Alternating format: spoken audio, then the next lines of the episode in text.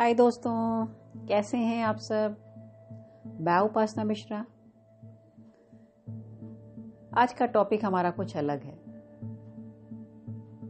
देखिए, last year March twenty twenty से हमारा जो देश भारत कोविड वायरस की परेशानियों को फेस कर रहा है और आज ट्वेंटी ट्वेंटी वन भी हो गया और अभी सेकेंड वेव भी आ गई है।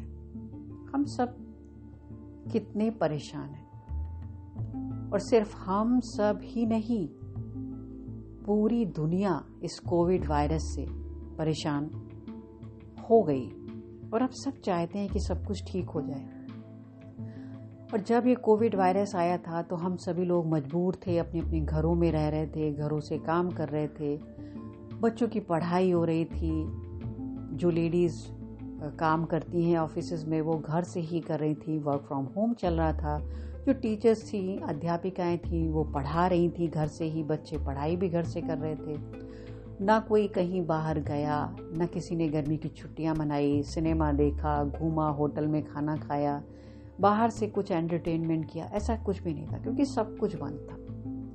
कुछ ले दे के थोड़ी सी चीज़ें खुली हुई थी और ऐसे समय में मोबाइल, जिससे बहुत सारे लोगों ने मोबाइल से घर बैठ के काम भी किया, जिनके पास लैपटॉप नहीं थे उन्होंने अपने मोबाइल स्क्रीन को ही अपना, किसी ने ऑफिस बना लिया, किसी ने स्कूल बना लिया। और इस समय कुछ वैसे तो देखिए हम लोगों का एंटरटेनमेंट, टीवी चला लीजिए, आप सिनेमा देख लीजिए, सीरीज़ देख लीजिए, वेब सीरीज़ या सीरियल्स देख लीजिए, या फिर YouTube में चले जाइए या Instagram है, इन सब में मनोरंजन हो जाता है। लेकिन वो लोग जो कि ना तो आर्टिस्ट हैं ना ही कोई कलाकार हैं, लेकिन उन्होंने हम लोगों का कितना मनोरंजन किया। और वो कौन लोग हैं? वो हम और आप जैसे लोग, यानी कि हम आम लोग।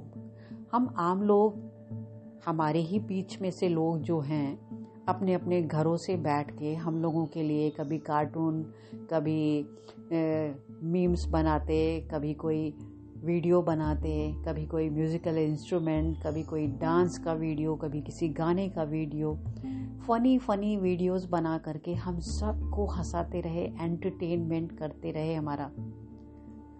और वो कोई कलाकार नहीं है और इन सब में हर एज ग्रुप के लोग थे, थे दादी थी, नानी थी, मम्मी थी, भैया थे, दीदी, छोटे बच्चे, छोटी बच्चियाँ, मतलब कोई पीछे नहीं था। सब ने अपने टैलेंट्स को दिखाया और हम सब का एंटरटेनमेंट किया। और वो एंटरटेनमेंट उन्होंने बंद नहीं किया है, अभी भी कर रहे हैं क्योंकि साल तो नया आ गया, लेकिन परेशानी तो अभी भी वही की वही है। यानी कोविड वायरस तो अभी भी गया नहीं है, तो हम सबका मनोरंजन वो आज भी कर रहे हैं। तो मैं तहे दिल से उन लोगों का शुक्रिया करना चाहूँगी। इससे हमें पता चला कि हमारे देश में, देश के बाहर कितने हुनर हुनरमंद लोग हैं, कितने टैलेंटेड लोग हैं जो क्या कुछ नहीं कर सकते। किसी ने कहानी भी सुनाई, किसी ने कविता, किसी ने गाने, कितना कुछ हम सब का मनोरंजन किया। तो आप सब का धन्यवाद। आपने हमें हंसाया, गुदगुदाया, हमें अच्छी सीख दी, अच्छी बातें बताई, तो आपको धन्यवाद, थैंक यू, शुक्रिया। आप ऐसे ही करते रहिए और हम आपका दिल से शुक्रिया करेंगे। ये जो कहते हैं ना, मुश्किल समय में अगर कोई आपको हंसाता है और खुशियाँ बांटता है, खुशी देता है, ये बहुत अच्छा काम है जो कि आप सब ने किया। तो आप इस जो खुशी आपने बांटी है उसके हकदार हैं कि आपको धन्यवाद कहा जाए। देखिए, रोते हुए तो हम सब दुनिया में आए थे और हंसाने का काम बहुत बड़ा काम होता है। रुलाना तो दो मिनट में आपको बड़ा आसान है, किसी को भी रुलाया जा सकता है, लेकिन हंसाना बहुत ही मुश्किल काम है।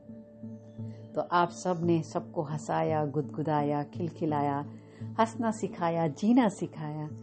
तो मेरे दोस्तों, आप सब का शुक्रिया।